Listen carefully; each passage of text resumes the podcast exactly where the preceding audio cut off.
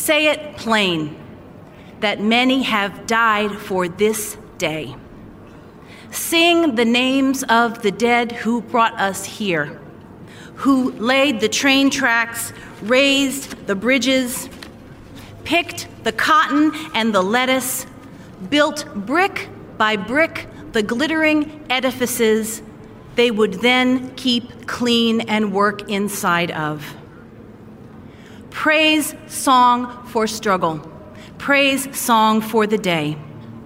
Praise song for every hand lettered sign. The figuring it out at kitchen tables. Some live by love thy neighbor as thyself. Others by first do no harm or take no more than you need.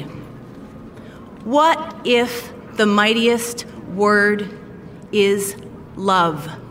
You just heard poet Elizabeth Alexander on January 20th, 2009, reading her poem, Praise Song for the Day, during the first inauguration of President Barack Obama. Alexander, a black woman, speaking at the inauguration of the first black president, urged us to sing the names of those who built, brick by brick, the glittering edifices they would keep clean and work inside of. On Wednesday, an angry, violent, destructive mob of mostly white Trump supporters broke into one of those glittery edifices, smashing windows, destroying property, violating the private offices and the public spaces. And they did so in broad daylight with faces fully visible, taking selfies and posing for photographers. It is time for a system check of the foundation of our politics.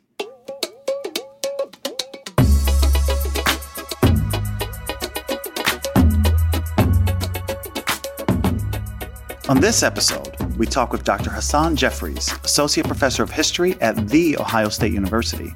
And we get a final word from Professor Blair Kelley, Associate Professor of History at North Carolina State University. I'm Melissa Harris Perry. I'm Dorian Warren. And this is System Check.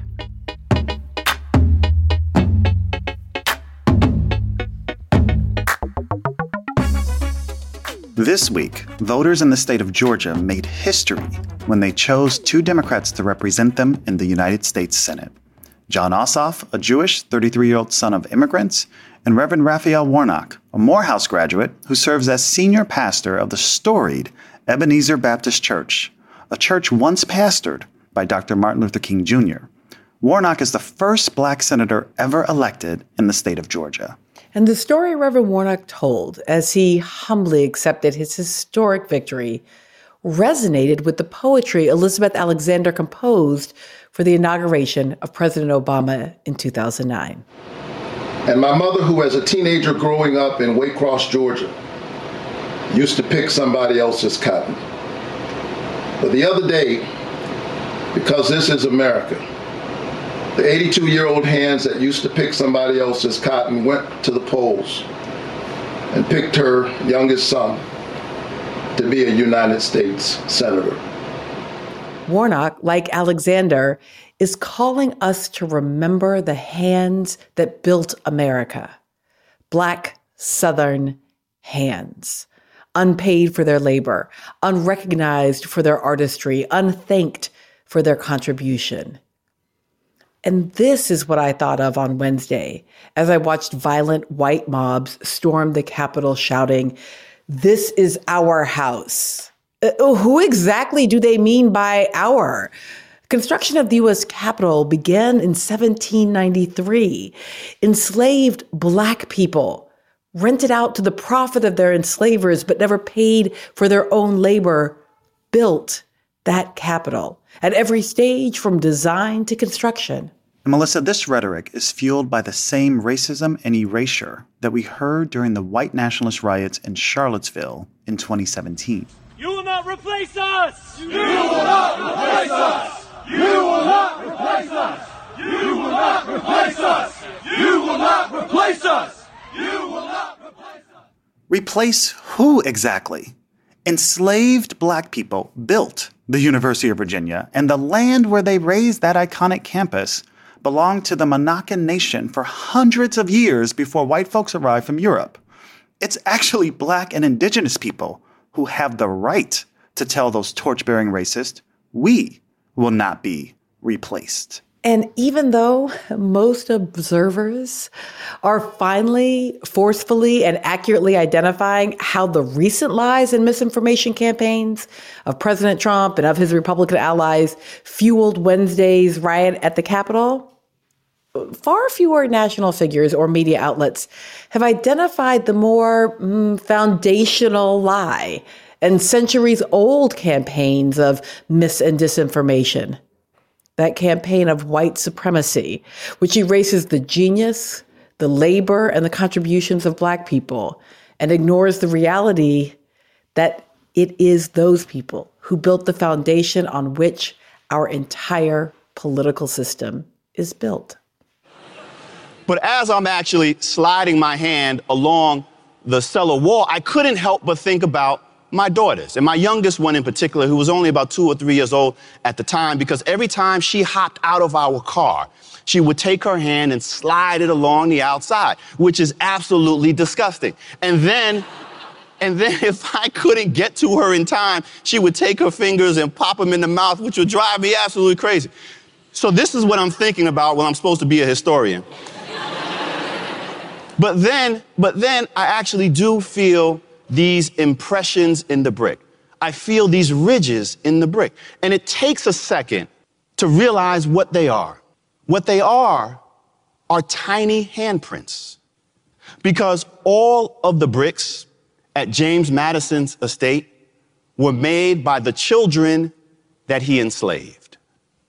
And that's when it hit me that the library in which James Madison conceives and conceptualizes the Bill of Rights rests on a foundation of bricks made by the children that he enslaved. And this is hard history. This is Hasan Kwame Jeffries, Associate Professor of History at The Ohio State University. Now, what you just heard is a portion of his TED Talk about confronting hard histories.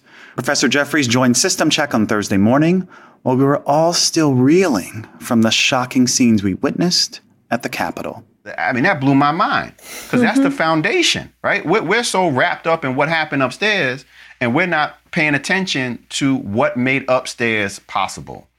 And and you know, to, so the TED Talk is this idea of like hard history is like we got to get down into the basement, mm-hmm. like because you can't understand what's going on at the foundation, the beginning of this nation's journey, unless you understand or pay attention to what's happening in the basement and to these bricks and to the people who were being forced to make them.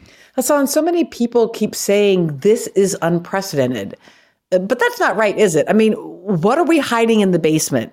What is the hard history of racist, violent efforts to overthrow elections in this country? What we saw yesterday, the insurrection, the rioting at the Capitol, political violence, uh, was not an anomaly. It was very American look, we got to begin with the American Revolution, right? I mean, that is political violence, right? Rebelling against the King of England. And the Civil War, political violence. But if we look at the more recent history, the last 150 years, uh, you, you, you look at the moment after Reconstruction. Reconstruction itself is political violence, or how it is, how it unravels, right? And, you know, I, I think specifically uh, 1873 in Colfax, Louisiana, there's a thing called the Colfax Massacre, in which Democrats at the time uh, refused to accept that African Americans had a right to vote. Now, here, now here are the parallels, right? Like, so what's different? What's unique? Right? When you have, you know, Trump contesting, saying what ballots are legal and what ballots are illegal, and he's focusing on Atlanta and Philadelphia and Milwaukee, right? I mean, all these black communities. He's tapping into something that is very familiar, right? That black people don't have a right to vote. People of color don't have a right to vote. And so, you know, go back 150 years, 1873, you literally have white men armed who are part of a new organization called the Ku Klux Klan, but then other terrorist organizations like the Whites of Chameleon, who literally are storming a county courthouse to throw out a duly elected government uh, that was Republican because they didn't feel that it was legitimate. And so what what we saw yesterday literally was a, an extension, right? I mean, not just like, oh, this happened before and history is repeating it. No, we never stopped. We've been using political violence to keep African Americans from voting in various ways for 100 years after Reconstruction. We saw it in Colfax. We saw it in Wilmington, North Carolina in, in, in 1898. I mean, time and time and time again. And so, what we saw yesterday, what we saw at the Capitol, is very much a part of the American political tradition, whether or not we choose to acknowledge it. Now, it looks a little different but it's absolutely a part of that tradition. And we just saw it manifest. Not surprising at all. I think the only thing that's surprising, I think to me and many other people, is that it took this long within this four years. But clearly it's been building. Can I ask a question just to follow up on that? Because it wasn't lost to me that the Confederate flag was inside the Capitol yesterday. And so I want you to help us make meaning of that. But, but what you've just described were successful coups of duly elected, democratically elected governments. And, and one way to read yesterday was a failed coup attempt. We can debate if that if that's what it was, but I'm just struck, similar to Melissa, in thinking about the history that you just outlined, Professor Jeffries, of all of these successful in state houses, you know, and after at the rise of Southern redemption, those were successful coup, political coups. True. And so help us make sense of given given the Confederate flag was flown at the Capitol yesterday, right? Was right. walking through the halls of the Capitol. How do we make sense of that? Well, white supremacists also have a very long history of losing. I mean, the Civil War is just one one big ass loss, right? I mean, so they're okay with losing, um, and so that isn't you know. So they lost yesterday, right? At least in the moment, but it's a mix. So so this is this is this is the thing mm-hmm. that I think is one of the lessons that we need to take out of the last four years the fragility of this democracy, right? And so part of what saved the nation after the Civil War was the sacrifice of black rights, right? I mean, that's what redemption was. They're like, look, we're not going to have another Civil War. We barely got through that. So if y'all, if y'all, if, y- if y'all want to get rid of black votes, y'all want to suppress, y'all want to control black labor, we're okay with that. So the sacrifice of black votes, in part, in part, allows for sort of this white democracy to play out, right? To avoid another civil war. So the success that we saw or that we see in that sort of late 19th century period is really about suppressing black political activism and suppressing black voices. And if there were some white allies that got sacrificed in it, well, then so be it. But it was really about white supremacy. And so when we fast forward, I think, to what we've been seeing the last four years, culminating in this attack on the Capitol, I think part of the important connective tissue is this idea of legitimate and illegitimate, right? Mm-hmm. And so what Trump has been doing, certainly after the election, but even building up, you know, b- building up to it, was this idea of illegitimacy and spinning that these government officials, this government is illegitimate.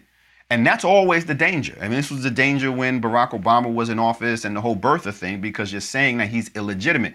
And when you when you get this notion of illegitimacy in the minds of people, they then will take it upon themselves to say, hey, if they're illegitimate, then they need to be removed, and I can use violence, very American, the American default for political expression, to remove them from office. And so that's what we just saw, right? You've, you've been saying it's illegitimate, you've been saying it's illegitimate, and you've been giving people license to use violence to to do what they think is patriotic, right?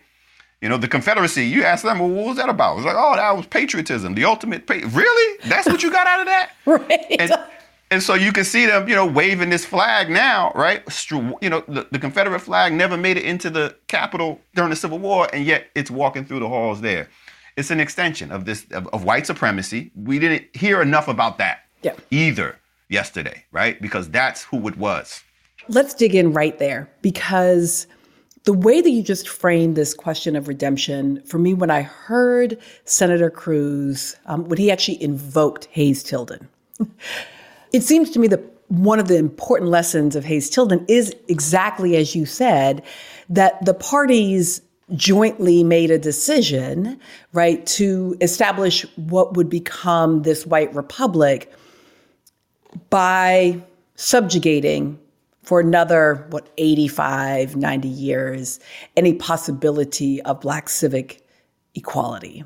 And so I am concerned as we stand in this moment and we hear this as though it is either partisan, it's being covered as though it's either a partisan question or a personality question. So it's either about Trump supporters or it's about Republicans.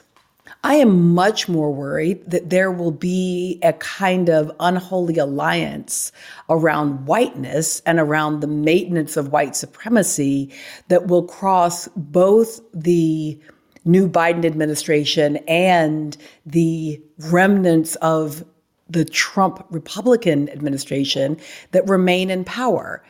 I think that concern is well founded, and I think history would be on your side because we know that reconciliation for white people in America has always meant sacrifices being made for black people in America. Because there's really two types of Trump supporters, right? There are there are the racist white people who are animated by Trump's racism. Right. And then there's the racist white people who are okay with Trump's racism, right? Mm. It's like, I mean, this is, that's, that's it. Like, you're either okay with it, right?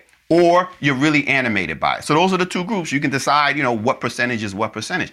And that got me thinking back to the Obama years, right? And I was like, well, what is it that John McCain and Mitt Romney, and Mitt Romney, who had a wonderful speech yesterday, right? And that reinforced it. I was like, Mitt, you know why you lost? Because you weren't racist enough.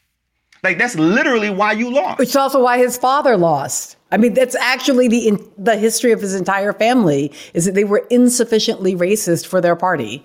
Exactly. And so that's where the Republican Party is. You get 75 million votes for this guy, right? That says that racism for half of the American electorate is totally cool.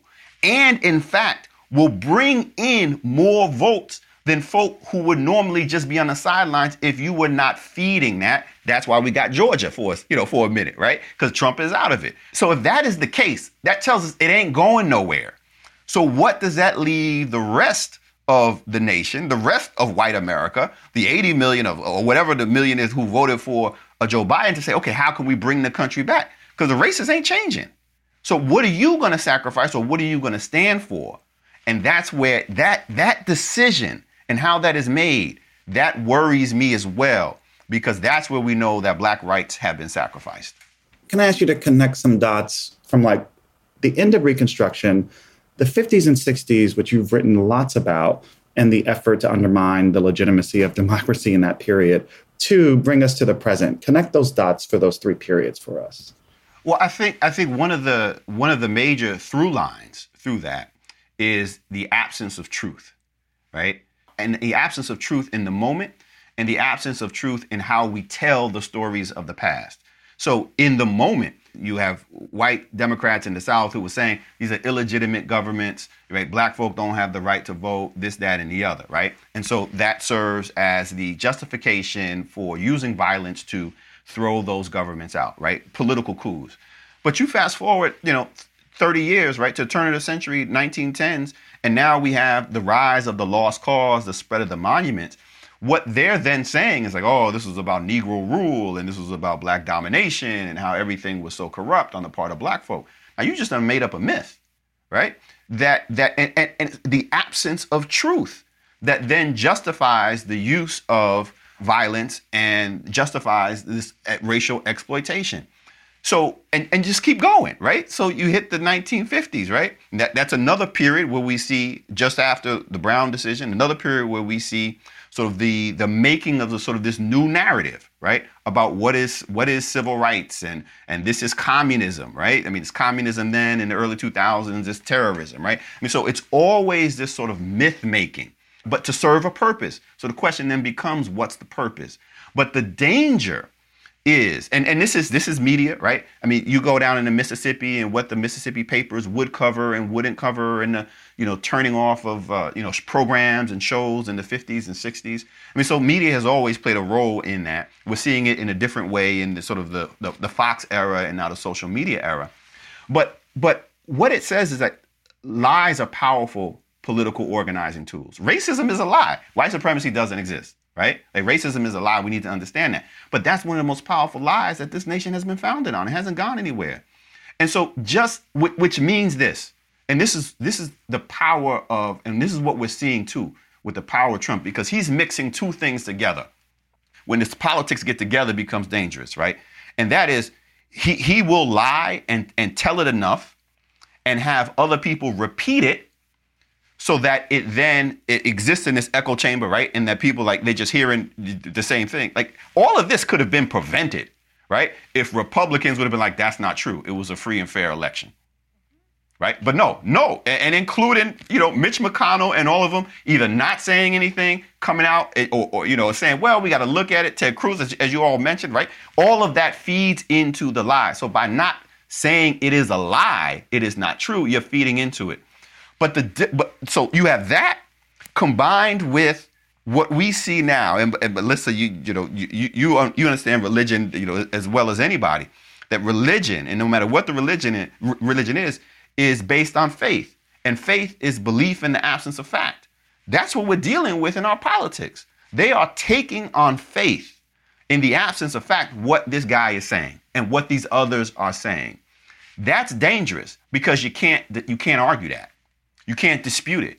Cuz truth, whatever truths that you have, when you present them, they're easily dismissed right? I mean, that was the case in Reconstruction, that was the case during Jim Crow, and that's the case during right now. So I don't know how you bring these folk back from the brink because they're not interested in truth. So if you just say Antifa, Antifa enough, then now suddenly they're gonna be like, that wasn't us. You were t- you're in the selfie. What are you talking about?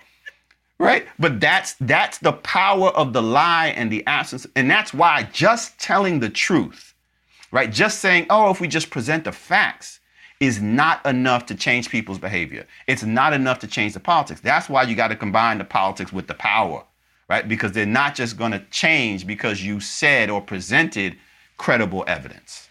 But I must admit, I was surprised by how emotional I got watching the destruction and desecration of the Capitol building. Like, even knowing the vile and racist histories of this country, I was angry and really hurt to see the disrespect of this building and of what it represents. It's what Du Bois was talking about, right? This two-ness, right? This duality. How do we deal with this? Nobody, like we're still here as black folk, right? 400 years later, we have a blood investment in this place. And I, I think I feel what you're saying about the the uh, you know the Capitol, right? Because we have also, particularly black folk, have had this investment in the federal government. We've had this investment in the Constitution that hasn't always worked for us. We've had to make it work. We had to make federal officials, you know, drag them to our side, kicking and screaming. But that is all we have had, right? And and so, as flawed as the structure is, as flawed as the documents are, for generations we have only been able to cling to that as not our sort of salvation, but our hope to get these crazy white folk in check. And so to to to see that kind of fall, I think says something. Like you can't defend that. If you can't defend your own stuff, then what does that say about your ability to defend us? And I think, you know, to let that happen, and I think part of it too was like if you would have lost the fight, right? And and the po- and the police just got outnumbered and overrun, right? It's like okay, right? Come back and fight a better fight the next day. But they were opening the door, right? And that I think is is part of the trauma of witnessing it as well, because I would like to believe that at least at the upper echelons, right, that we're not going to stand for white supremacy, and then you just letting it just letting it in. Come on in with your Nazi flags. Come on in with your Confederate flags, right? And and I think that at, at least for me, right, yeah. was yeah. kind of that tension, it was that hurt. I think in seeing that because where do you go from there? Where do you go from there? And so then let me make uh, that that big point more personal. So maybe folks have noticed that when we say your name, um, Professor Hasan Jeffries, that it sounds an awful lot like another name that we heard a fair bit uh, yesterday, which is Representative Hakeem Jeffries, who is your brother. Um, I don't know what you are able to and willing to share, but we want to know that he's okay. We're wondering how you and your family are doing, knowing that he was obviously um, endangered during the riot on Wednesday. Yeah, so he, he is okay. I spoke to him yesterday evening. Um, so which was which was good. People were sending me messages, you know, on social media like, "Hey, you know, we hope your brother's okay." And I was like, "Yeah, I haven't heard from him, so like, let me know." And eventually, I heard from people on social media like, "Hey, we just heard him on TV, so he's in a bunker, but he's okay." I was like, "All right, thanks a lot, I appreciate it." Right? So social media working and helping helping a brother out with his family, but it was it was it was scary for sure. But it's also, I think, something that we that we realize now comes with the territory, unfortunately. That that that engaging as as a, as a person of conscience trying to do something positive for the republic, right? Not even mm-hmm. just for mm-hmm. black folk. We're gonna take the, the, the the race part, just doing trying to do something positive for the pu- republic now endangers you. And I think I think knowing that also speaks to the last point that you had made, Melissa, about why do I feel a particular way about this, right? About what's happening, in part because of how it happened. Yeah. Right? Because you know that if you get if you get turned around, right, you could die, and yet you have tens of thousands walking on this place and and they're just having free reign without any without any consequence. That says a lot about not just the political moment, but that says a lot about this nation and how race is still not just an issue, just a central problem, and why we have to continue to fight uh, to make this a central issue that needs to be solved. Can I just say, walking through the Capitol with a treasonous, seditious Confederate flag. Right. To be clear. Right. It, it, not only did they lose, it was, but, but, you know, Dorian, I have to say, how do we, yeah, they're carrying the flag now. And they were, and they were waving it, you know, 100 years ago, turning the century. But that's because at the end of the Civil War, you didn't have any prosecutions. You did not hold people accountable for what they just did. Yeah, there was a loss of life of people on the battlefield. But who went to jail? Who lost property? Where was the re- where were the consequences for leading an insurrection and a rebellion? There were none. Oh, they lost they lost property. Us. Well, yeah, right. You and I. us. us. But, it, but we, we, we can only do so much with our labor. They said y'all lost enough. Y'all lost enough. Yeah. You, you, you sacrificed enough, right? That's right. They asked for reparations for losing us. And Excuse in DC, me. And in DC, they got them, right? The only yep. people who got reparations were former enslavers, right? In DC. And so, but I, I think part of that lesson, right? Just, you're right. They, they, they lost us. And they still mad about that. Some of them trying to get us back. The, the, to Dora, to your point, is the danger is not just sort of thinking about the moment, thinking about tomorrow. We've I was going to ask you, yeah. And so, what is the path mm-hmm. forward from here? What, the, the, path forward is holding people accountable. Yeah. You ha- there has to be there has to be justice. You cannot go into the future without there being real consequences for not just what happened yesterday, but for what's been happening the last four years. All of those who have been enabling, all of those who have been a part of this criminal enterprise emanating from 1600 Pennsylvania Avenue. Because if you do not hold these people accountable, if you do not hold, if, if you do not hold up justice, then you are very likely, we are very likely to not only repeat this in some worse way down the road, but then you wind up Melissa, to your point of what comes after reconstruction, redemption. Mm-hmm. You're saying that go ahead, you can make the sacrifice. Because if you're not going to hold them accountable for the racism, for the white supremacy, for the grift, then what's to keep them from doing that or worse going forward? Professor Hasan Jeffries, Associate Professor of History at The Ohio State University. Thank you for joining us on System Check today. Thank you so much, Melissa and Dorian. I enjoyed it.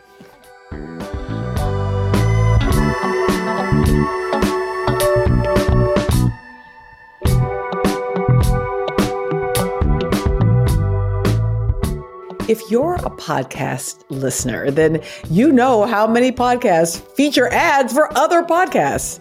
It's just the kind of love that we all tend to show to one another. And look, you're going to hear plenty of those here on System Check. But as we start a new year, we are taking a moment to run an ad for ourselves. because listen, Dorian and I, along with our fantastic producer, Sophia, we're working hard every week to bring System Check to you, our growing audience.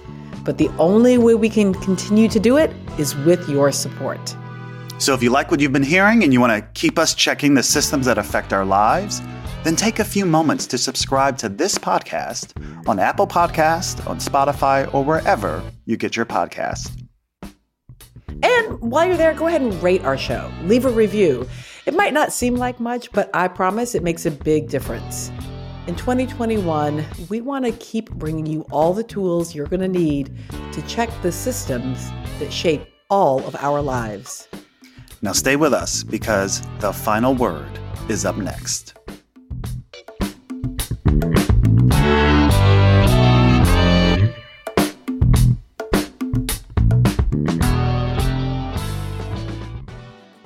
right? It, it might be a wedge. It might be a moment of, of shift. It might be a reminder to us mm. of the difficulty of coalition. It might be a reminder of the work that we have to continue to do. It might be an important reminder for us Black intellectuals mm. to think about the working class, who are the base of this change, right? We, we very rarely think about their power, their determination. This is Blair Kelley professor of history at North Carolina State University. Professor Kelley joined System Check back in early November. And when we spoke with her, three states were still counting the ballots cast in the 2020 presidential election. The final outcome was very much unclear. And in that moment of insecurity and confusion, Professor Kelley grounded Dorian and me in the stories of her people. Black people living in a new, fragile, and precarious state of freedom. Her words reminded us of the very foundation of our systems and of our resistance. This week, we needed to hear her again. And that is why Professor Blair Kelley has this week's final word. I found my oldest Black ancestor that I could trace on my mother's side back to slavery. Uh, he was born in 1822. He's a blacksmith. He's held in bondage by a man named Joseph Rucker in Elbert County, Georgia, um, a place where my family had been brought by force from Virginia in bondage, um, probably had been in bondage all the way back to colonial times. Uh, but I find Henry, um, I find him marrying his wife after freedom. I find him working as a blacksmith in slavery, but not in freedom. Mm. But I also find him registering to vote with an X. He doesn't know how to sign his name, um, but he signs that X on the line, and above it, it says his mark. So it's, it's a powerful reminder that I had ancestors who experienced bondage for 40 years and showed up to vote. Yep. With the Klan all around, with no friends in sight and put his mark down.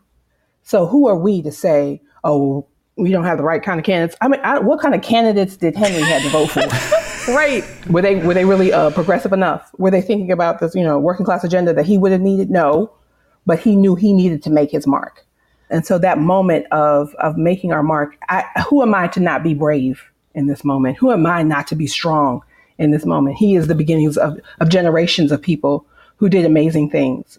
And so I know that we can be that too. I know when I look at the, cl- the class story, when I look at the Black working class, when I look at people who had humble beginnings and humble endings, hmm. I know uh, that their work is meaningful and rich, and that's our lesson.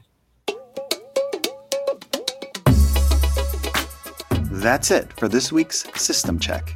Thank you for joining us, and be sure to join us again next Friday.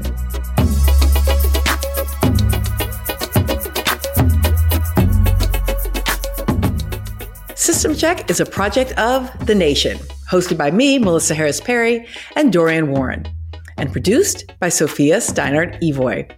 Our executive producer is Frank Reynolds. Didi Guttenplan is editor of The Nation. Erin O'Mara is president of The Nation. And our theme music is by Brooklyn based artist and producer Jackery. Support for System Check comes from Omidyar Network, a social change venture that is reimagining how capitalism should work. Learn more about their efforts to recenter our economy around individuals, community, and societal well being at omidyar.com. Now, the best way to show your love for this show is to subscribe online to the nation's print and digital magazine at thenation.com slash podcast subscribe. Join the fight for the once unthinkable progressive ideas that are now mainstream. 80% off for our podcast listeners at thenation.com slash podcast subscribe.